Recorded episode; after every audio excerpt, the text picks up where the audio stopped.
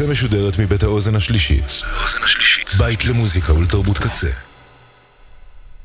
אתם עכשיו אתם עכשיו על הקצה. הקצה.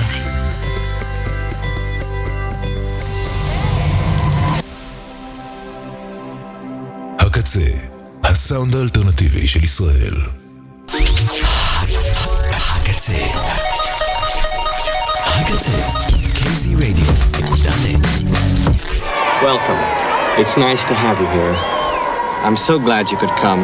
This is going to be such an exciting day. I hope you enjoy it. Isn't it about time for somebody's favorite radio program? Radio, what the fuck? רדיו רהיט. סינמסקופ. סינמסקופ. עם יאיר רווה. So yeah, that's You the are voice. on the radio. That's the I- radio. this is the radio. That's a DJ. No, Hi there.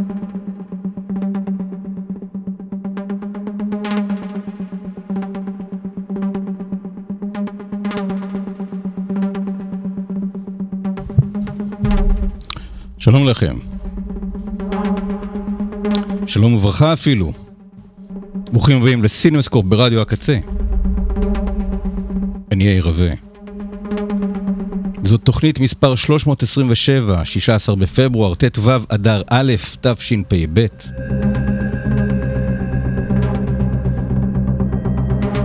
את סינמסקופ ברדיו הקצה עושים עומר סנש, בן אש, לאה שפיגל, בארי לבנת, תודה לאוזן השלישית שמביתה אנחנו משדרים, תודה לצוות האתר ולצוות המגזין kzradio.net, תודה לקוואמי ותודה לכם שאתם מאזינים.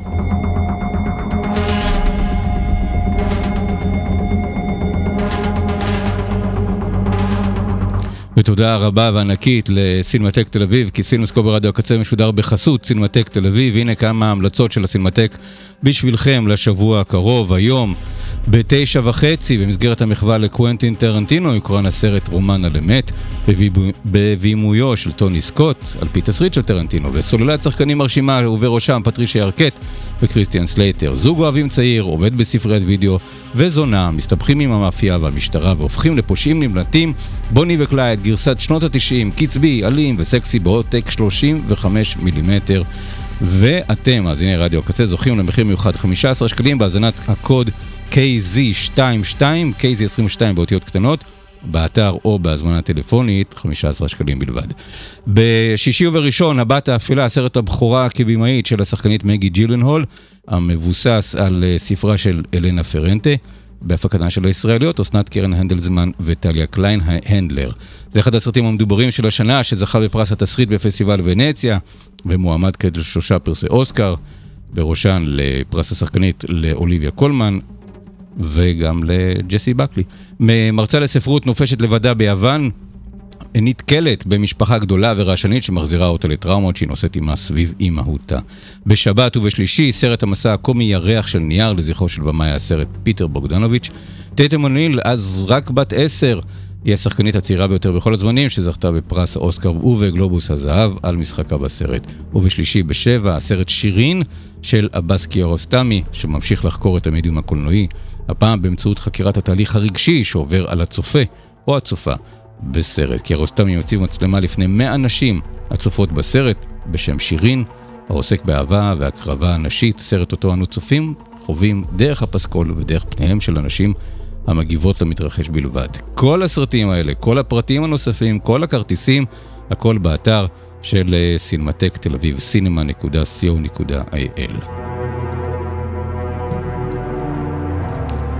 והיום יש לנו אורח באולפן, תוכנית אה, מיוחדת, אה, כי של דבר יוצא סרט פשוט נפלא, שאתם חייבים לראות. ואני רוצה לדבר על הסרט הזה עם האורח שלי באולפן, ניר ברגמן. אהלן, אה, ניר. אהלן. אהלן. ניר ברגמן, אה, במאי קולנוע שלפני 20 שנה פרץ לחיינו עם הסרט שלו כנפיים שבורות, ועכשיו יוצא סרט חדש שלו, הנה אנחנו. מזל טוב, ניר. תודה רבה. זה מרגש להוציא סרט, או וואו. כבר רוצים לגמור עם זה? לא, זה מרגש ברמות. וגם כבר קצת רוצים לגמור את זה. והסרט הזה, אתה סוחב אותו בקיטבג שלך כבר, כבר תקופה, סרט ש... נכון. מתי, מתי נעלת אותו? מתי גמרת את, העבודה הזאת? אמ, סיימנו אותו לפני פח, קצת פחות משנתיים, ביוני, יולי אני חושב בסביבות מרץ, אפריל, היינו אמורים לנסוע לעשות את המיקס שלו באיטליה, זה קו-פרודוקציה. מרץ-אפריל 2020, כן? 2020, הס- מרץ-אפריל הסג- 2020. הסגר. הסגר. שבאיטליה, כאילו אה, איטליה נכון, מוכת קורונה. המוזיקאי אה, אה, מתאו קורלו אה, לא יכול להגיע, אני לא יכול להגיע אליו, אנחנו עובדים רק בזום. אה, הוא סגור בסטודיו, אה, ממש ככה, הקורונה באמת הייתה בשיאה באיטליה באותם אה, חודשים. הסרט התקבל לפסטיבל כאן על בסיס הרפקת באותה תקופה. כן. באיזה שלב אותו- אתה מקבל את התשובה מכאן? אני חושב שזה היה לקראת מאי, אוקיי. דיברנו עם המפיצים שלנו. כשעוד הייתה תקווה שיהיה פסטיבל. כן. כן, ואני זוכר את הזום הזה, אני צחקתי ואמרתי להם, תקשיבו, אני בחיים שלי לא הייתי בכאן, הגו- הגורל שלי אומר, אני לא אהיה גם. כן. לא יהיה, לא תהיה הקרנה של הסרט. ובאמת, אה, נראה לי, אולי חודש מאוחר יותר קיבלנו את התשובה שה, שהפסטיבל לא יתקיים, שהוא יהיה מקוונן בעצם, אה, ושזהו, ש... כלומר, ש- התקבלת לפסטיבל כאן, התקבלנו. אבל- אבל לא הגעת כן, לפסטיבל. אבל לא היה התקבלנו, פסטיבל. אבל אה, לא היה פסטיבל. וואי, וואי. אה, וזה נשאר חלום מבחינתי.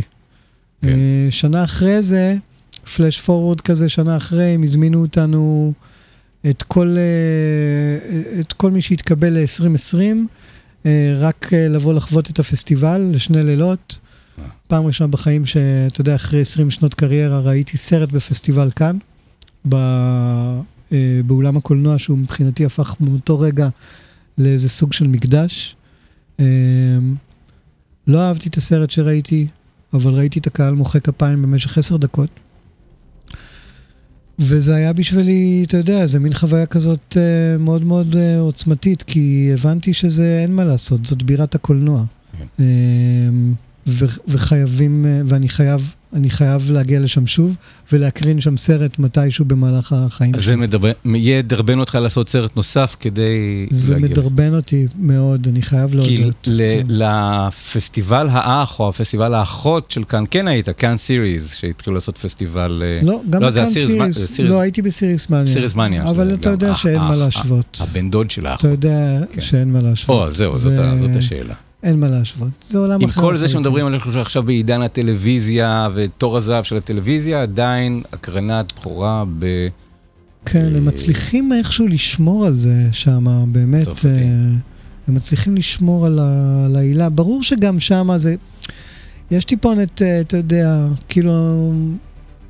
יש צקצוקים ואומרים, זה כבר לא מה שהיה, וברור, וזה בטוח שזה ככה, כן. אבל איכשהו האהבה לקולנוע, ואפילו ההערצה לקולנוע, לאומנות הקולנוע, נשמרת שם בכזאת צורה, שהיא מחזירה אותך גם כן, אה, אתה יודע, אה, כמה שנים אחורה, והרצון הזה מבחינתי לחזור לשם עוד פעם עם סרט, ורק להיות שם איזה רגע ב- ב- במקדש הזה, ואתה יודע, הרמקולים שם הם בצורה כזאת של גיטרות, כאילו זה, זה פשוט... אה, זה... אני אגיד לך שאני גם לא הייתי מעולם בפסטיבל כאן. כן? הפסטיבל הזה נורא מלחיץ אותי, הייתי בוונציה ובברלין, וברלין היה היה לי גדול עליי. כן. הרגשתי שאני לא יכול... אה, ונציה שכונה, זה קצת כמו חיפה. אה, ברלין היה לי גדול. לא הייתי בוונציה אף פעם, אבל אה, ברלין יצא לי להיות כמה וכמה גם זכית פעמים. בברלין, היית ב- ברלין פנורמה, בפנורמה כן, ב-2002. כנפיים שבורות זכה שם. 2003 בעצם. ב-2003, כן. צודק. ואחר כך הייתי שם עם הדקדוק, עוד לפני זה הייתי שם עם הסרט גמר שלי, עם סוסייה, נכון. מכיר את ברלין היטב, אוהב את ברלין מאוד, אבל הקסם בכאן הוא אחר, אה, מדהים. באמת, באמת, אני אה, רוצה לחזור לשם ומקווה מאוד ש... שיצא לי עוד פעם, למרות שיכול להיות שעם הגורל שלי, זאת הייתה הפעם שלי. 2020, קורונה, כן. לך תדע, ימים יגידו. עד כמה הלוגו של פסטיבל כאן בפתיחת הסרט הוא הוא משהו שעוזר לסרט? לא הבנתי כמה זה משמעותי, אבל בעצם מהרגע שיש לך את הטיקט של פסטיבל כאן על הסרט שלך, זה פותח בפניך עשרות פסטיבלים אחרים. לא לא רק וזה, אבל גם מה מבחינת הפצה, קנייה. הכל, כן, הכל, הכל ביחד. זה עזר מאוד. שוב, אתה יודע, אכלנו כאפה מאוד מאוד גדולה עם הקורונה הזאת. כן. כל ההפצות שלנו נעצרו. אה, המכירות אה, של הסרט, אמנם, אה, אמנם הסרט הצליח להימכר, זו עוד הייתה תקופה שלא הבינו כמה הקורונה הזאת הולכת להשתלט על החיים שלנו, הוא נמכר היטב, אבל סרט שנמכר להפצה בחו"ל בפועל באמת נמכר רק כשהוא מופץ. אז ככה שזה פגע בנו, אה, הקורונה באמת הכתה בנו. הכתה בכל הקולנוע, אתה יודע. ב- לי באופן אישי זאת מכה, בגלל שאני מרגיש שהסרט הזה זה הסרט הכי... קודם כל הכי טוב שעשיתי מאז כנפיים שבועות, אבל גם הכי קומוניקט... הכי... שאמור להגיע לקהל, ויש בו את השילוב הזה שהוא, שהוא אתה יודע, השילוב הזה ש... שהוא יכול להגיע עובדה גם לפסטיבלים, גם לקהל, בתקווה גם לביקורות. הנה אתה הסנונית הראשונה. כן. אה, אני מטפטף משפטים, משפטי אהבה לסרט הזה מאז אה, פרסי אופיר 2020, אז ראיתי אותו באתר של האקדמיה. אז עוד בתנאים לא הכי... ראית אותו על מסך גדול? מעולם לא ראיתי, ראיתי אותו באף, בתנאים הכי לא, ראיתי גם אותו ב-HD אחר כך במסך יותר גדול, אבל, אבל כן. לא, לא בקולנוע. כן. ראיתי אותו בלא רז המאוד מתסכל של אתר האקדמיה, והשתנקתי מהסרט, הוא פשוט, הוא הפעים אותי, אני, אני אדבר, אני אשאל אותך שאלות על, אה, על איך אתה עושה לי את זה, איך אתה עושה, איך אתה עושה את הדברים האלה. אה, סרט נפלא בעיניי, ונורא חיכיתי שהוא כבר יצא. ואז אז לפני שנדבר על, על, על העבודה עליו, זה מסקרן אותי, כי אני יודע שבמאים, בייחוד במאים בישראל, הם אנשים טוטאליים, אנשים שרוצים לשלוט ב- בכל דבר בסרט, בפוסטר בוודאי, בהפקה, בהפצה. יש איזשהו רגע בשלב הזה, בשנתיים האלה, שבו אתה אומר, תוציאו כבר, די, בואו כן. נוציא כבר את הסרט, תפסיקו ל- ל- כן. ל- להתמהמה, ומה שיהיה כן, יהיה. היה רגע כזה. ו- היה רגע כזה שאמרתי להם ללב, קודם כל, לא, לא, לב לא הפיצו סרט שלי מאז כנפיים שבורות, אז כאילו זה, אתה יודע, זה, זה כיף, כיף בפני עצמו, לא שאתה יודע, אני, אני מאוד אוהב uh, את יונייטד, אבל כאילו סתם זה נחמד, כי זה כזה, אתה יודע, זה מחזיר אותי באמת uh, לימי כנפיים שבורות, והיה איזה רגע ש, שאמרתי להם, זה היה בעצם כשסרטי האקדמיה של שנה אחרינו, של 2021, כבר עמדו בפתח. מהמם. אה, אבי נשר, אה, ערן קולירין, שכרגע שוב, שוב נדחה קצת נדחה ו- נכון. וכולי, ו... ואמרתי להם, די, די, תוציאו אותנו כבר, אני, אני לא יכול, באמת, די. ת, תעשו, ת, ת, תעשו שני סרטים בכרטיס אחד, תמצאו דרך להביא קהל, אנחנו נתגלגל כאילו ל, לעומק 2022, והם דווקא, שמאוד מאמינים בסרט, אמרו לי, בוא, נחכה, תאמין לנו, אנחנו צריכים למצוא את הרגע הנכון. הסרט מאוד חשוב לנו, אנחנו מאוד מאמינים בו, אנחנו לא רוצים אה, לצאת איתו בצורה חסרת אחריות, והם, והם צדקו. אני מקווה שהם צדקו, כי עם, ה, עם הקרמה שיש עלינו, וריאנט חדש ב-17 לשני הולך אה, להגיע ליס, ל, ל, ל, לעולם, כן? אה, אז אני מקווה מאוד שהם צדקו ושאנחנו באמת כרגע תופסים את סוף הגל הזה. ושקהל יחזור לקולנוע. מקווה מאוד שזה, שזה, באמת, אה, שזה באמת יקרה, אבל definitely לשאלתך, התשובה היא כן. היה רגע שכבר לא יכלתי יותר. ובעולם יש, היו מפיצים שאמרו, אוקיי, אין קולנוע אז עוברים לסטרימינג, עוברים לאופציות אה, ביתיות ו VOD ים וכאלה. לא אפשרנו את זה, לא אפשרנו, לא אפשרנו לצאת, לסרט לצאת בשום צורה כזאת, אה, רק הפצות אה, בבתי קולנוע. הסרט יצא בכמה וכמה מקומות כבר, אה, ללא הצלחה גדולה. רוב המקומות אה, באמת אה, מוכי, היו, כל, כל בתי הקולנוע, כל הארט-האוס פילמס, מה שנקרא, חטפו מכה מאוד מאוד גדולה. אה, וגם, אה, וגם אנחנו. אה, אני חושב, אולי הייתה יציאה לא רעה ביפן לסרט, בצרפת. אה, אה, הסרט תמיד מקבל ביקורות טובות, ואז כאילו, אתה יודע, בקושי אה, מגיעים, אני חושב, אה, אתה יודע, שאולי גירדנו עשרת אלפים צופים בצרפת, שזה לא רע, אבל אה, זה גם לא מה שציפו, ציפו לפי שמונה. אה, ב- ב- ב- ב... איפה זה היה? אה, בבלגיה. הסרט אה, ממש כאילו בוויקנד שבו הוא יצא נסגרו כל בתי הקולנוע שוב. אה, אתה יודע, מפיצים חוטפים אה, מכות מאוד מאוד קשות. אה, כן, זה לא, זו תקופה מאוד מאוד קשה לה, לצאת עם סרט. אני מקווה שבארץ ההמתנה הזאת תשתלם, ושהקהל יגיע. אני גם, אני לפחות, אני חושב ש... אני חושב שהקהל שיגיע לראות את הסרט, לא יוכל שלא לעמוד ב... ב אני לא יודע אם קסם או ב... בעוצמה ש, שיש בו. אז בואו נדבר קצת על הסרט עצמו. אה, סיפור של אב ובן, שי אביבי ונועם אה, אימבר. אימבר. אה, הם האב והבן. צריך לזכור גם שהיה גם פרסי אופיר לפני שנתיים, ושם קיבלתם, אתה קיבלת את פרס הבמאי, דנה אידיסיס קיבלה את פרס התסריט, ושי אביבי ונועם אינבר קיבלו את פרס השחקן ושחקן המשנה. נכון. הוא אב, אבא, שי אביב הוא אבא ב- בקריית טבעון, והבן שלו, נועם, הוא ילד אה, אוטיסט, נער אוטיסט, כן? הוא כבר, ב- כבר ילד גדול. והם אה, יוצאים למין מסע אה, אה, לקראת הפרידה בין האבא והבן, או האם תהיה פרידה בין אבא והבן, כשהבן צריך להיכנס להוסטל. זה הסיפור.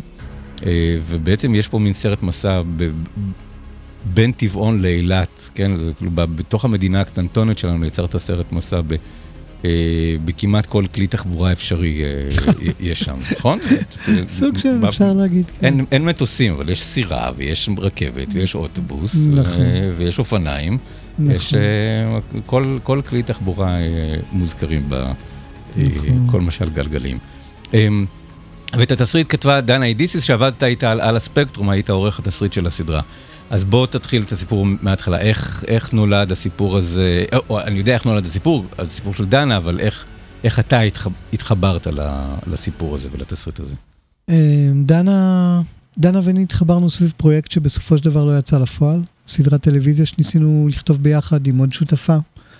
אה, ואז ככה היא, אתה יודע, היא סיפרה לי שהיא כותבת סרט על אה, אבא שלה ועל אח שלה. אה, זה היה לפני שנים רבות, מעל שבע. אה, אני חושב שאתה יודע, השאלה שהובילה את הכתיבה הייתה מה יקרה כשאבא שלי ואחי יצטרכו להיפרד. אני חושב שזה חשש מאוד גדול אה, בהרבה משפחות שבהם גדל ילד על הספקטרום כלשהו, כן? בטח ובטח על הספקטרום האוטיסטי. שאלה מאוד מאוד קשה, דילמה מאוד מאוד קשה, פחד מאוד קשה, פחד מאוד גדול, בטח אה, עבורה באופן אישי גם. אה, וזה הוליך את הכתיבה שלה, ומכאן היא יצאה לכתיבה באמת אה, בהשראת אה, אביה ואחיה ומערכת יחסים המדהימה והמיוחדת שיש בין השניים. כתבה תסריט שמהרגע הראשון בעצם אה, הדמויות שלו קפצו מהדף. אה, במערכת יחסים מלאה בניואנסים, מאוד מאוד עדינה, מאוד מאוד מיוחדת. אה, הביאה לי את הגרסה הראשונה, שאני באמת לא זוכר המון מהמבנה שלה, אבל אני ממש זוכר את המערכת יחסים. אה, ואני זוכר את הקול של דנה ככותבת, היא הייתה כותבת צעירה, אה, קול, קול מאוד מאוד צלול, קול חם, הרבה הומור, הרבה מאוד רגישות, הרבה, ו, ו, והרבה אמת, כן, בתוך המערכת יחסים הזאת. ובעצם מכאן התחיל איזשהו מסע של דנה ושלי, שבו בעצם היא כותבת את התסריט, אני עורך אותה. אה, אתה יודע כמה זמן לוקח לעשות סרט ישראלי? כמה זמן לוקח לגייס? המון זמן. דנה מצאה את עצמה כותבת את הספקטרום תוך כדי, אה. בעצם, תוך כדי שאנחנו מנסים לגייס את הקרן. אה, באופן טבעי היא לקחה אותי לעריכת התסריט, והיא ושפרמן יצאו את, אה, יצרו את אה, על הספקטרום המופתית. ואני הרווחתי מזה מלא, בגלל שהיא התבגרה מאוד תוך כדי הכתיבה. ו... וגם אח שלה התבגר תוך כדי הכתיבה. אם הוא התחיל כמעט 13, אה, כשהיא התחילה את הכתיבה, אני לא יודע בדיוק מתי בתוך הרצף הזה היא עשתה את אה, סרט בר מצווה על אחי, אני לא יודע בדיוק להגיד איפה זה נמצא בתוך הרצף הזה, אבל אח שלה ללא ספק התבגר תוך כדי הכתיבה. וגיל ההתבגרות שלו ככה נכנס לתוך התסריט שלנו אה, והעמיק אותו. כשתוך כדי בעצם אני חושב המסע הכי מורכב שלנו היה לחפש את הדמות של האבא. האבא היה שם מההתחלה, כן? אבל לחפש את העבר שלו. לפענח את העבר שלו, ליצור דמות מורכבת, שבמבט ראשון עושה רושם שהיא דמות אה, של קדוש, שוויתר על חייו באופן טוטאלי כדי לטפל בבנו. אה, דמות הירואית כזאת, אה, של איזה מרטיר, שככל שהסרט מתקדם אתה מבין שהדמות הרבה יותר מורכבת, ושהוא ויתר על החיים שלו עוד הרבה לפני שהוא התמסר לטיפול בבנו, שהוא בעצמו אולי רגיש מדי אה, לעולם, שיכול להיות שהוא דפק לעצמו את הקריירה לבד, ולא היה צריך אה, אה, ללכת אה, ולהתמסר לחלוטין למערכת היחסים עם הבן שלו. דמות שתוך כדי הסרט אתה מבין שאולי בכלל הוא מתחבא מאחורי הבן, כדי לא לראות חלקים מחייו. הדמות הזאת הייתה מאוד מאוד מורכבת. Uh, האפיזודות של המסע uh, השתנו מגרסה לגרסה, עד שבאמת uh, ככה דנה מצאה את, ה... את הנוסחה הזאת של שלושה מפגשים, אקסיט מיתולוגית, שלא הייתה בדיוק אקסיט בגרסאות, בחלק מהגרסאות, חופשה לא מוצלחת באילת, ובסוף המפגש עם האח. שלושת האפיזודות, האפיזודות האלה בעצם היו מצד אחד פרסו את המסע, מצד שני היו מסע אל העבר ואל תוך הדמות בעצם. וזהו, באמת אה, מהרגע שהקרן גויסה, זה התהליך היה מאוד בהיר. הצלחנו לגייס קו-פרודוקציה מאוד מהירה. זה גם שאלה, יש פה uh, גם מפיקים צרפתים וגם מפיקים איטלקיים. נכון? אין פה מפיקים צרפתים, יש פה סיילס צרפתי. אה, אוקיי. הקופרודוקציה הזו היא הקופרודוקציה איטלקית, כן, זה, זה, זה יוזמה של מנצורי ו, ויונתן, סרטי ספירו, המפיקים הנפלאים, ההוליסטים, כמו שאני קורא להם. אתה יודע מה ההגדרה של הוליסטי? שלם? מלא? לא. שסך החלקים, אה, אה, שהשלם גדול מסך חלקיו. שזה כאילו יונתן ואיתן. אה, אז, אז הם עשו ככה, הם עשו קופרודוקציה איטלקית, ואז היינו צריכים סיילס, ובפסטיבל ירושלים עשינו פיץ', יצא לנו פיץ' טוב, והיה לנו כזה הרבה אופציות, והם בחרו בסיילס את אם קדו, שמחזיקים בזכויות של צ'רלי צ'פלין, שמשחק כרגע תפקיד משמעותי בסרט.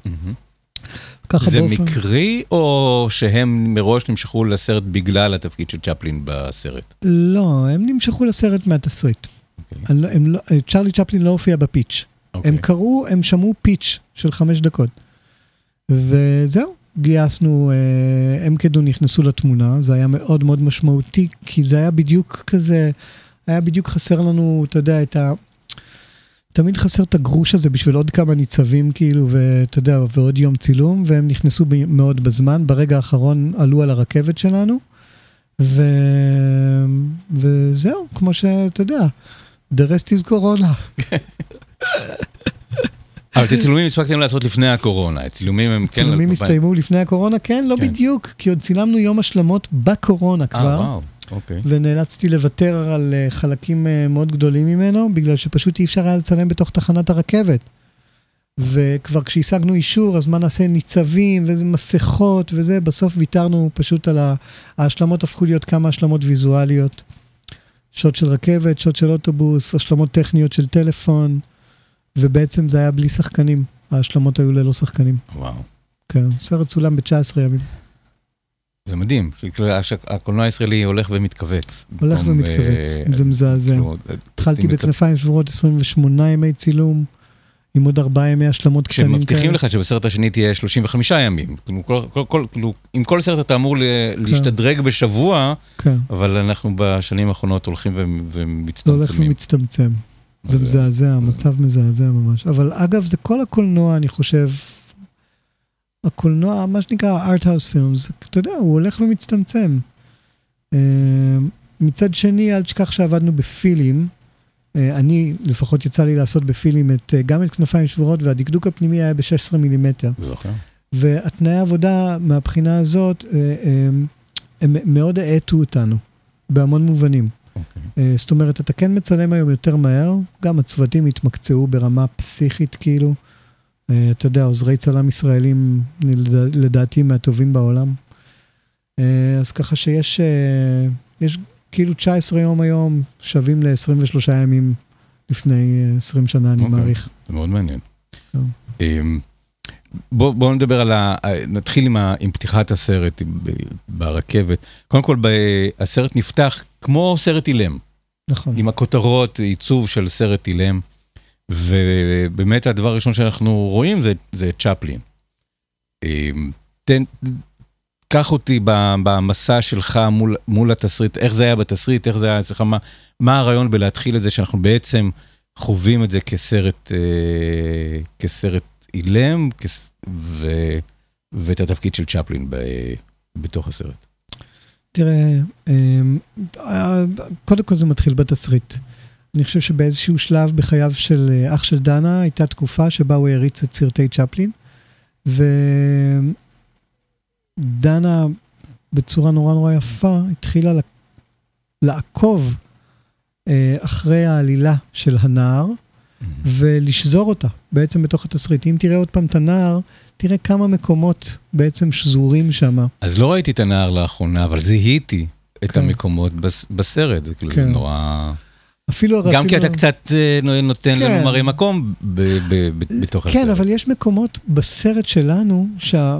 שצ'פלין לא נמצא נוכח שם, אבל הוא כן נוכח. נגיד שכמעט תופסים את האבא, שהוא חושב שתופסים אותו. אה, השוטר. אה, חשבנו לעשות גם את החלום, אבל זה היה, זה היה גדול על ההפקה, כאילו. אה, אז, אה, אז יש את המקומות האלה, ואז כש, כ, כ, כבמאי אתה אומר גם, אתה, אתה מנסה לחשוב בעצם, הרי בסופו של דבר אתה רוצה להגיע לאיזשהו מצב כזה, של איזושהי הזדהות של הצופה עם החוויה של הילד את, את אביו כצ'רלי צ'פלין. אוקיי. זאת כזאת, זה כזה, זה משהו שאתה מכוון אליו. זה מעניין מה שאתה אומר, הוא חווה את אביו כצ'רלי צ'פלין, או שחווה את צ'רלי צ'פלין כאבא שלו? כלומר, מה- מה... אה, אתה צודק, זו מה- הבחנה נכונה. כן, נכון. הוא חווה, הוא- יש איזושהי הזדהות כזאת, כן. ש- שנוצרת בעצם אה, בין צ'רלי לבין האבא. בין היתר גם היצירתיות הזאת של האבא. נכון. אז גם כאילו דיברתי הרבה עם שי על, אה, על האבא כאיזה סוג של אה, צ'רלי צ'פלין עצוב, על הדמות של אהרון, כאיזה סוג של צ'רלי צ'פלין עצוב. זה קצת צ'פלין מאורות אה, הבמה, כן, כן? גם השיער. נכון, זה, השיער, כן. סוג של משהו בין צ'פלין לדוקטור הפבייק.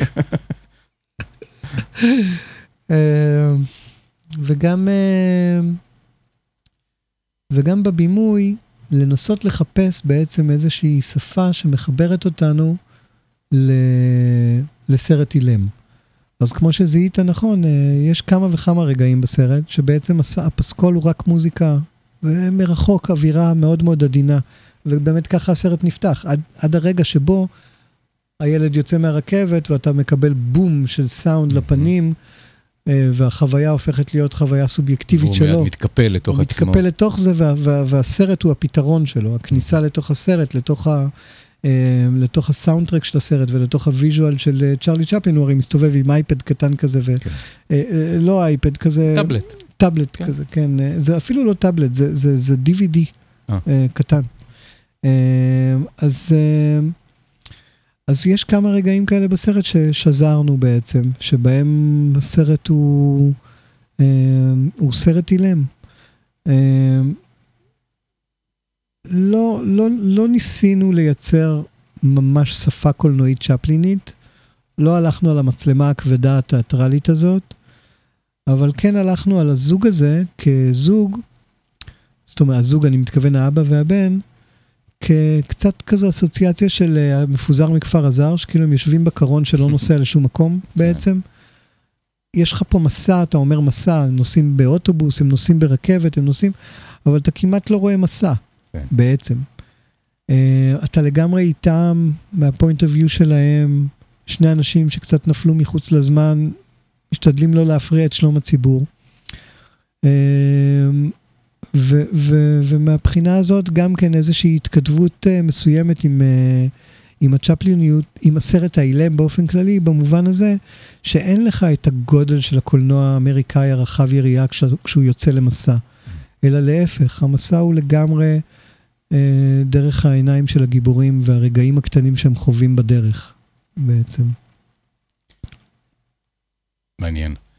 אמ, ובתוך זה אה, יש לנו את, אה, אמרנו מצד אחד את, אה, את, את צ'פלין, ו... וכשאתה הולך לעשות את הסרט הזה, כשאתה בתקשורת עם, עם דנה, הרי זה הסרט הראשון בקולנוע שאתה עושה, שאתה לא כתבת עד עכשיו, כן. אתה במאי נכון. ותסריטאי. כן. באיזה רגע אתה מבין שאתה רוצה לביים את הסרט, ובאיזה מובן, כשאתה לוקח תסריט שהוא לא שלך, זה הופך להיות משהו... רציתי לביים אותו מיד, בעצם. כי? פש, הדמויות. אוקיי. מהרגע שראיתי את הדמויות, אה, מהרגע שראיתי את הדמויות בדמיוני, רציתי לביים אותן. אה, תראה, בסופו של דבר כשאתה מביים, אתה מביים הכל. הכל. וגם לביים את התסריט זה חוויה אה, שלמדתי לעשות בעצם. עבודת, ה, עבוד, עבודת הבמאי מול התסריטאי היא עבודת בימוי. Mm-hmm. החיפוש של התמות, השפה, ובתוך זה אה, נורא נורא חשוב שהכל יהיה משותף. כי דנה מספרת את הסיפור האישי שלה, ונורא נורא היה חשוב לי שהיצירה הזאת באמת תהיה יצירה משותפת ושקולה באופן טבעי יישמר. זאת אומרת, ש... שכל המהלך הזה, שכל השנים האלה של העבודה המשותפת, בסופו של דבר, ש, ששנינו נשמח בהם, ושלא נגיע למין מצבים כאלה, כמו שקורה לפעמים, אתה יודע. ש... של קונפליקטים בין... מרגישים בין, מחוץ ליצירה קצת. של קונפליקטים בין בימוי לתסריט, כן. Mm. אמ, אבל אני חייב להודות שעם כל המהלך המאוד מאוד גדול הזה, שבו אני עורך את התסריט במשך שנים, מעורב בו, קשור לדמויות, אמרתי פעם אה, לדנה, שאחד הדברים המיוחדים שקורים לי התסריט הזה, זה שגם כשכבר אין לי כוח לקרוא אותו, באמת, אתה קורא תסריט כל כך הרבה פעמים כשאתה מכין, כשאתה עובד עליו כל כך הרבה זמן, אתה כבר לא יכול. אבל אתה חייב לקרוא אותו, את כולו, כדי לחוות מחדש וכדי להגיע לסיום. כל פעם שהייתי מגיע לסיום הייתי בוכה. לא הייתה פעם שלא הייתי בוכה. בכל אופן, מהרגע שבעצם קיבלנו את הכסף, כשקיבלנו את האוקיי מהקרן, פחדתי נורא, בעצם. שם התחלתי לפחד. כי? גם, קודם כל, לביים, אה, לביים את הדמות על הרצף. פחד שאתה לא תצליח להגיע לרמה שבה היא כתובה, בעצם. אה, פחד של ביקורתיות שלך עצמך, כי אני לא אוהב בדרך כלל אה, דמויות על הרצף כשאני רואה אותן בסרטים.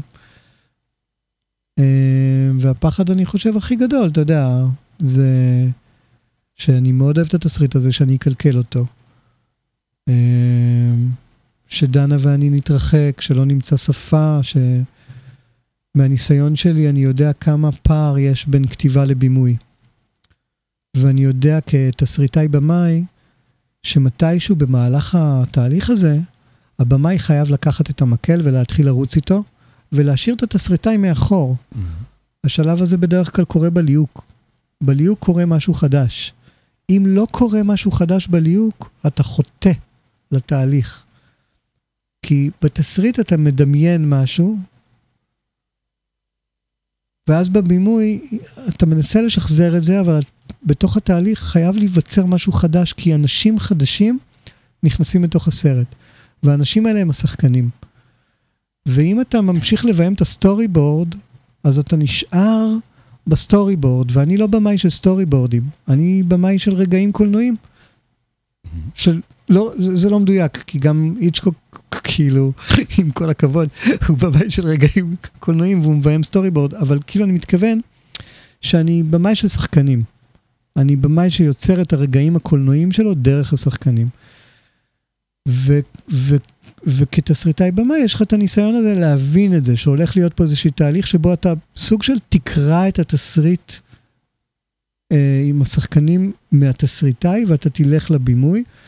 ועברתי אותו, אתה יודע, דמיינתי את סוזן סרנדון בכנפיים שבורות וביימתי את אורלי זילברשט. ו- והיה לי חשש מאוד גדול מהרגע הזה, מה יקרה בתוכו עם דנה, ומה יקרה כשאני אצטרך להפוך את התסריט הזה לסרט. פחדתי לדפוק אותו, פחדתי לדפוק את הדמות על הספקטרום, ופחדתי, ופחדתי אה, על, פחדתי על הקשר שלי עם דנה, וזה היה, היו לי הרבה חששות, ואני ממש זוכר את עצמי אומר לאיתן, אוי לא, צריך לעשות את, צריך לביים את הסרט. מה, זה, זה עכשיו פחד, זה מתחיל. זה פחד אך שונה ממה שחווית כשהיית צריך כן. לביים תסריט שלך? כן, כי, כי, כי תסריטאי במאי, אתה כבר מודע לזה, אתה כבר יודע שזה הולך לקרות, אתה כבר מבין את זה. אתה מבין את זה שזה תמיד ככה. אתה צריך עכשיו לייצר סינרגיה בין, בין שחקנים לבין הדמויות הכתובות, ושייווצר משהו שהוא חדש ו, וגדול מסך חלקיו לצורך העניין.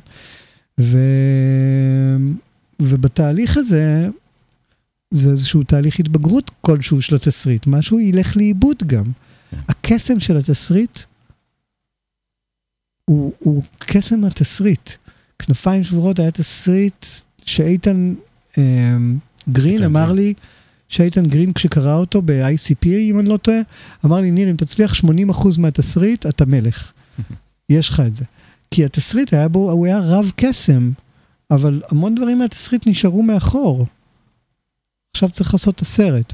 וזה זה היה פחד מאוד גדול, ופה צריך כאילו באמת, uh, צריך, uh, you gotta hand it to דנה. דנה הבינה לפניי את הדבר הזה, וכשהתחלנו את תהליך הליהוק, היא אמרה לי, uh, היא אמרה לי, תקשיב ניר, אני יודעת שאתה נורא נורא אוהב את הדמויות האלה, אני יודעת שאתה מחובר אליהם כמוני, ואני מרגישה שאת, שאני צריכה לשחרר אותך. אה. ו... ואני רק נלחצתי יותר.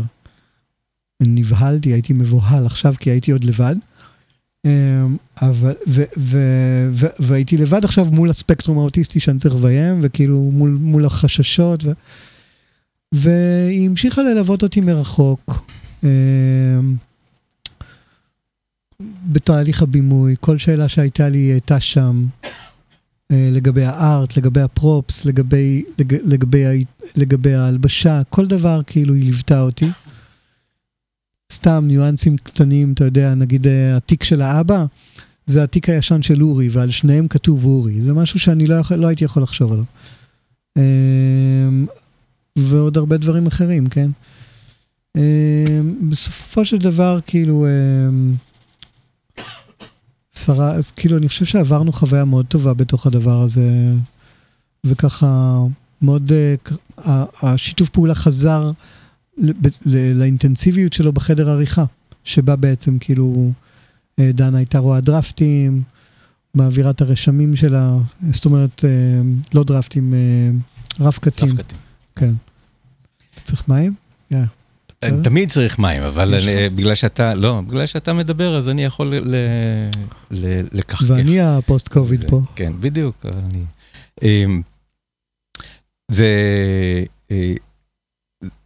מעניין, זה מרתק אותי, כי אני, אני מכיר את הפילמוגרפיה שלך ואת הדברים שעשית בטלוויזיה, ואת היצירה של דנה, חוץ מעל הספקטרום, אה, אני פחות מכיר. אבל איכשהו אני כל הזמן רואה מוטיבים שמחברים את הסרט הזה ל- ליצירה שלך, כלומר, אני- אני מניח שאני מזהה את ההקשרים. קודם כל, הנושא של הורות. עכשיו, אבל את, אה, אני חושב שאת כנפיים שבורות ביימת מנקודת המבט של הילדה. עכשיו אתה מביים כבר מנקודת המבט של, ה, של נכון. האבא. נכון. מה, מה אתה יכול לספר על האופן שבו אתה מתייחס להורים ולילדים מתבגרים בסרטים? תראה, אתה צודק לגמרי, עבורי הסרט הוא באמת סרט על הורות. אמ, זה בעצם המקום ש... מקום ה- נקודת ההזדהות הכי חזקה שלי בעצם עם הדמות הזאת של האבא, ובגללו אה, בכיתי בכל גרסה של, ה... של התסריט הזה ש... של דנה. אמ, כי, כי בסופו של דבר, מה התמה המרכזית של הסרט בעצם? זה, אתה יודע, זה הרצון שלנו להגן על, אה, על הילדים, על, על, על הרכים האלה, ולמנוע מהם את, אה, את פגעות, אה, את פגעי העולם. ואתה יודע, אני כשהבן שלי נולד, הסתכלתי עליו, הוא היה נראה לי כמו הדבר הכי פגיע, הכי עדין בעולם, ולא ידעתי איזה כלים יהיו לי כהורה להגן עליו.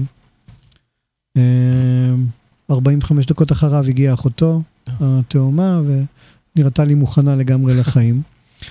ככה שבחוויה הזאת בעצם, אה, כאילו, אני אוגד בתוכי בעצם את הדמות של אהרון, את הרצון להגן מצד אחד, ומצד שני את ההזדהות יתר, ואת החוסר, את הקושי לראות באמת את הצרכים האמיתיים של הילד. כי הרי זה, ההזדהות יתר הזאת גם מונעת מאיתנו לראות את הילדים שלנו. ו, ועל זה מבחינתי הסרט. ואולי ההבדל ביני לבין אהרון זה שהילד שלי גדל והולך לצבא, והילד של אהרון נשאר כל כך פגיע וכל כך uh, רגיש וילדי, שהוא מתקשה לשים לב שהילד שלו בכל זאת מתבגר. בוא נדבר על השם אהרון, כי זה לא אהרון הראשון שאתה מביים, זה, זה מקרי אהרון? היה הגיבור, לגמרי.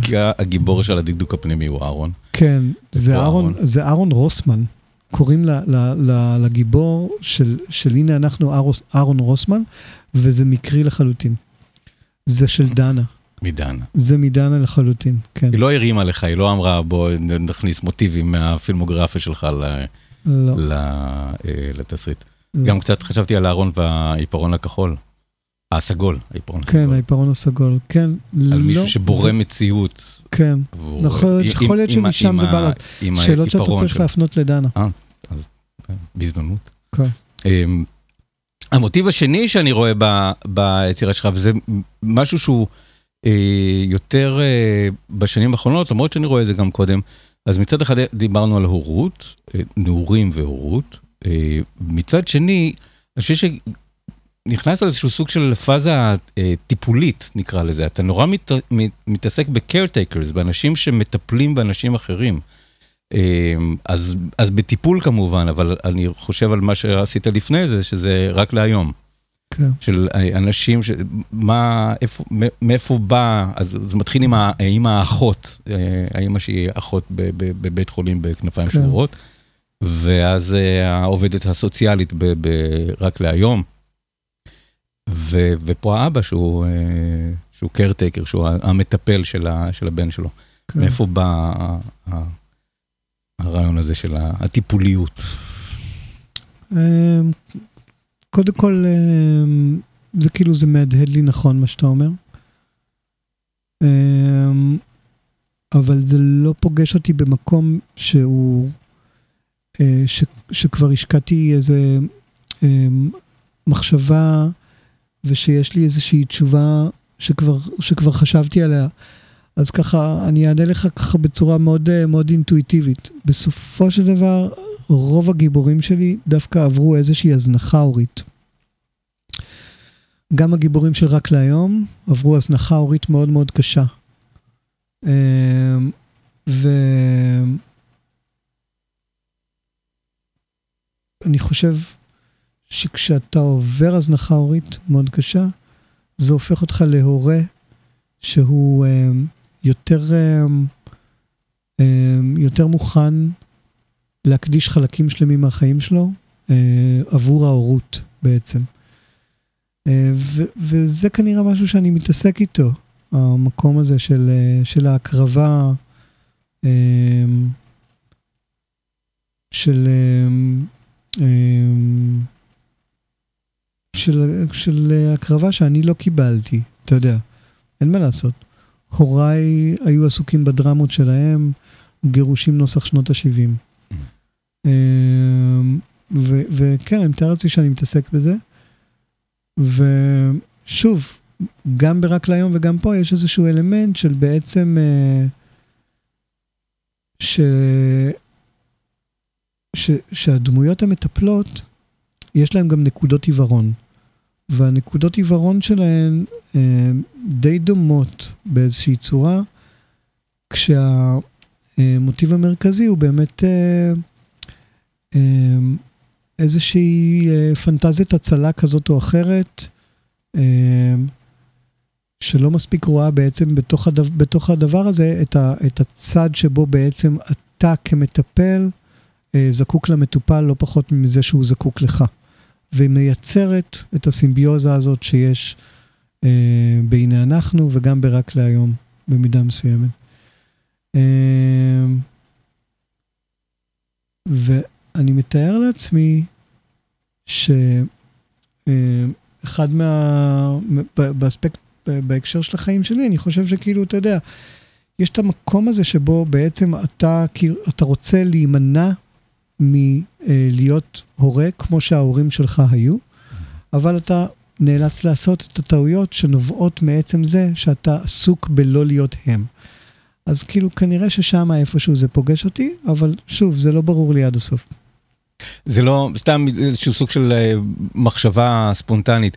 את, כבמאי אתה מרגיש שאתה מן העובד הסוציאלי של הדמויות? מישהו שהוא... אה... לא הייתי רוצה לראות את עצמי כעובד סוציאלי של הדמויות. אוקיי. אה, לא. אה, לא, לא, לא, לא, אני לא רואה את... תראה, אני כן... אני, אני, אני כן מאוד מאוד מוקדש להם, ו, ו, ובאופן טוטאלי, מס, אני מסור להם מאוד לדמויות ול, ולשחקנים, וליצירה בעצם, כי, כי אני יוצר דרך השחקנים בעצם את ה... אמ, אבל uh, אני לא רואה את עצמי כעובד סוציאלי, אני רואה את עצמי כבמאי. Uh, כתסריטאי, כבמאי, בסרט הזה אני מרגיש שבאיזושהי צורה עבודת הבימוי הכי שקטה בעצם ש... שעשיתי. כאילו, היה לי איזה מקום מאוד... אני מרגיש שה... שהעשייה היא מאוד שקטה ובוגרת, ו... קצת נטולת כאלה, נטולת אינספירציה, אני כאילו, אני יודע מה אני לא גם, לא מנסה להיראות כמו משהו אחר, אני כאילו מרגיש אה, מאוד שלב ו- וקל לי איתו. אולי זה קשור לזה שאני לא חתום על התסריט שלו, אז גם הרבה יותר, אני הרבה פחות שיפוטי כלפיו, אבל uh, הוא איכשהו בזכות דנה, וגם אמרתי לה את זה, בזכות דנה היא עזרה לי לעשות את הקולנוע שאני אוהב. והיא מבחינתי השיבה לי את אהבתי לקולנוע, וגם אמרתי לה את זה בסוף איזושהי משמרת. כי, כי הכתיבה שלה באיזושהי צורה החזירה אותי למקום הכי, לקולנוע שאני הכי אוהב, קולנוע של דמויות ומערכות יחסים. אמ, אז אה, לא, לתשובתך, אני לא עובד סוציאלי. אוקיי. בוא נדבר, אז אמרת שבכל פעם שהגעת לסצנה האחרונה בתסריט, בכית. כן. וזה עובד גם בסרט, אני לא יודע אם הסצנה האחרונה בתסריט היא אותה הסצנה שיש אה, בסרט, אבל היא סצנה שעובדת בצורה פנומנלית וזה נפלא. אז בוא, תעזור לי לפענח, אה, זה משהו שאני באמת מנסה לפצח אצלך מאז כנפיים שבורות. איך אתה מצליח... ליצור בין בכתיבה ובין בבימוי את, ה, את המיקס הזה בין משהו שהוא מאוד מאוד מאוד מרגש, מרגש כזה שמשתנקים מדמעות, אבל שבאותו רגע יש גם משהו שהוא אה, מלא בהומור. כלומר, הרגש וההומור הם, הם, הם נמצאים שם ואיכשהו באיזשהו אופן לא, אה, לא, לא אה, מבטלים אחד את השני, אלא מעצימים אחד את השני. אמ, בין אם זה הבדיחות הפנימיות של, של, של האימא וה, והבת והאח בכנפיים שבורות, אה, או, או פה ההמצאות הוויזואליות ש, שאהרון אה, אה, עושה לבן שלו כדי לעזור לו להתמודד עם החיים. איך, איך רואים את זה בתסריט ואיך אחר כך אתה, אתה מבצע את זה בסרט כבמאי? תראה, קודם כל, לגבי הסיום של, הס... של התסריט שהייתי דומע בו, זה לא הייתה הסצנה האחרונה, זה דווקא היה אה, סצנה אחרת, הסצנה שבו הם אצל המנהל של המוסד. אה, שם היה השיא של התסריט. השיא הרגשי של התסריט היה שם בעצם. אה, השיא הכי, הכי, הכי מרגש בקריאה, תמיד היה שם. אני לא, אני לא רוצה כאילו כן. לייצר ספוילרים, אה, אבל רק שתדע. אה, ולגבי, לשאלתך, תראה, קודם כל, דנה שוברת את הדרמה עם ההומור כל הזמן. אה, וזה, וזה חלק ממה שאני כל כך אוהב, ומאוד מאוד מתחבר. אני חושב שזה... היופי בעיניי בתסריט, ואני מאוד מאוד מתחבר אליו, זה שדנה לא פוחדת לרגש. לא פוחדת לרגש ולא פוחדת להתרגש בסרטים. היום אנשים קצת מפחדים לרגש. אתה יודע, זה, זה, זה, זה כבר לא בסטייל. זה לא מגניב, בוא. אתה יודע, מה עכשיו כאילו יבכו, יואו, שטויות, באמת, כאילו. היום רק מנסים לשבור את הסיפור ולספר אותו אחרת, ו- ולייצר כאילו אה, שפה קולנועית אחרת, וזה הכל לגיטימי. זה הכל על הכיפאק וזה הכל יופי, ובאמת, אבל כאילו, בסופו של דבר, היא לא מפחדת לגוע ואני לא מפחד לגוע ברגש אמיתי. אף פעם לא פחדתי, זה היה קולנוע שאהבתי מאז ומעולם. אה, אני אוהב ספרים שהם מצליחים לגוע בי. אה, אבל תמיד לשבור בהומור זה, זה, זה, זה ממש כזה, זה, זה, זה, זה אלטר אגו, זה, לשם אתה רוצה לכוון, אתה רוצה להצליח לשבור תמיד בהומור, והיו תקופות ששכחתי את זה. וכששכחתי את זה, אז אתה יודע, אז כאילו כעסתי על עצמי. כי סרט חייב להצחיק גם. אתה חייב גם לשבור בצחוק. זה, זה לא רק רעב הקהל לצחוק, אלא זה כי החיים הם גם מצחיקים. צ'רלי צ'פלין ידע את זה יותר טוב מכולם. נכון. ו... וזה בין היתר מה שגם דנה הזכירה לי בכתיבה שלה. לא לשכוח תמיד להצחיק, תמיד, תמיד, תמיד לשבור להומור. היא עושה את זה בצורה פנומנלית. גם, אתה יודע, גם ההתבגרות המינית של הנער עוברת תמיד דרך הומור. תשים לב, איך היא מתעסקת בנושא כל כך מורכב, ומצליחה כאילו להעביר אותו בצורה באמת כל כך יפה, וזה הכל דרך הומור, תמיד דרך הומור. אז uh, זאת שאיפה, uh, ש- שתמיד צריך לזכור אותה בעיניי, וזה טוב להיזכר בה גם. כמו שאמרתי לה, אני כאילו, ת- התחלתי אולי כמורה וסיימתי כתלמיד. אה, השם של הסרט, הנה אנחנו. אה, מרתק אותי הבחירה בשם הזה, מה... מה הוא בשבילכם? זה היה השם של התסריט, ככה הוא היה מלכתחילה? לא, התסריט החליף אין סוף שמות.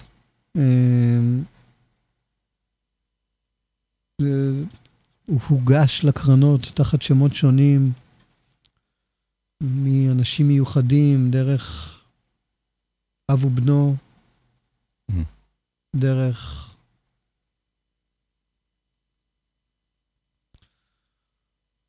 מה זה היה שם? הבריחה הגדולה, זה היה לא תפס. היו כל כך הרבה, באמת, היו הרבה שמות. חיפשנו הרבה את השם של הסרט. אה, באיזשהו שלב אה, זה עלה, אני חושב שהשם, אני העליתי אותו, וכ... אה, אני חושב ש... זה, אני חושב שדנה העלתה איזה רעיון של השתקפות, שהם רואים את עצמם ושההשתקפות נעלמת. ואז אני אמרתי, אוקיי, בואו נשים את זה, יראו את הש... הם יראו, הם יגידו, הנה אנחנו, ויהיה לנו את השם. ומה שהיה יפה בזה זה השילוב הזה של בעצם, שת... של הסטטיות שצריכה להישבר בעצם. כי בהנה אנחנו יש משהו מאוד, אה, מאוד יציב כביכול, הנה אנחנו, אה, אבל יש משהו גם, אה, איך אומרים, סטגנציה? כן. אה, יש משהו מקובע, מקובע. קבוע, כן, ש, ש, קיבעון. שקשור בעצם, קיבעון, בדיוק, שקשור בעצם ל, לקשר הסימביוטי שיש בין השניים, ויש בו איזשהו הווה מתמשך כזה, שהולך להתפוגג, ובמידה מסוימת על זה הסרט, ו, ו, ומכאן נבע השם. ואני לא יודע אם הוא טוב או לא, אני לא- בכנות. אה, הוא הוא לא השם הכי, אה, שאתה רואה אותו ומיד גם זה, אבל, אבל כשהוא מגיע בסרט, כן, אז, ה, אז התפקיד, אז, אז הוא מצדיק את עצמו, כי, זה, נכון. כי, זה, כי זה רגע כזה, כי, ה, כי הרי האבא כל הזמן מתמלל את, ה, את, ה, את הנוף ל, ל, לילד, הוא כאילו נכון. מפנה את תשומת ליבו.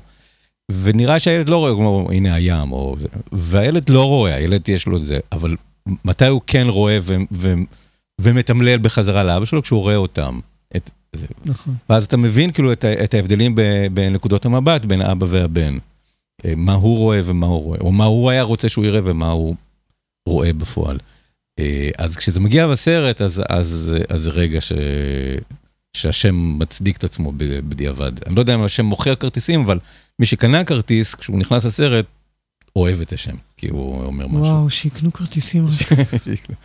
אה, בטלוויזיה וממש בדקות האחרונות שיש לנו, טלוויזיה וקולנוע, אתה עובד בשני המדיומים. יש, מה אתה אוהב יותר? מבחינת עבודה? קולנוע זה, אתה יודע, זה הדבר שלשמו אה, הלכתי ללמוד. אה, זה היה החלום באיזשהו שלב. אה, קצת איבדתי את הקולנוע. אה, אני חושב, קודם כל, קולנוע זה יצירה מאוד, מאוד כאילו שהיא של בן אדם אחד, היא על כתפיך. גם פה אפילו שיש לי, אתה יודע, את כל ההסתמכות על דנה, עדיין מאיזשהו שלב אתה נורא נורא לבד. טלוויזיה זה יצירה משותפת בכל זאת של, אה, של בדרך כלל, לא תמיד. אה, יכולה להיות יצירה של מספר אנשים. אה, איכשהו לא כל רגע מחויב להיות כאילו ברמת הדיוק של סרט קולנוע. הוא כן מחויב, אבל הוא גם לא מחויב. בוא, בוא נהיה כנים, כשאתה עושה סדרה של שמונה, שמונה, תשעה, עשרה פרקים, אתה יודע שלא הכל יהיה באותה רמת אחידות. גם אם אתה תרצה לחשוב, ש, שנגיד אם אתה מעריץ את אופוריה, אתה תרצה לחשוב שכל פרם שם הוא ברמה אה, קולנועית אה, מושלמת, בעצם אתה, הוא לא, הוא לא כזה. אה, ובסופו של דבר הוא נבחן גם על מסך אחר, כי בסופו של דבר אתה צריך לראות טלוויזיה בבית. זה בסדר שאתה רואה טלוויזיה בבית, גם אם ברמה קולנועית, אבל את הקולנוע אתה צריך לראות בבית קולנוע.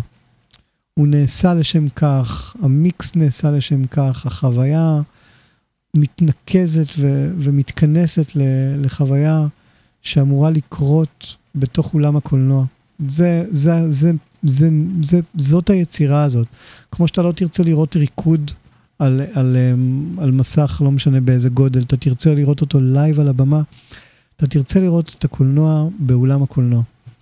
אמ, אני מאוד אוהב טלוויזיה, אני רואה הרבה טלוויזיה, אני חושב שאתה יודע, אמ, אני נהנה לעשות טלוויזיה, נהנה לכתוב טלוויזיה, למרות שאני באופן כללי כרגע לא נהנה לכתוב כלום, אבל כן, אני יכול ליהנות מכתיבת טלוויזיה ו, וכולי, אבל אם הייתי יכול, אם הייתי יכול לבחור,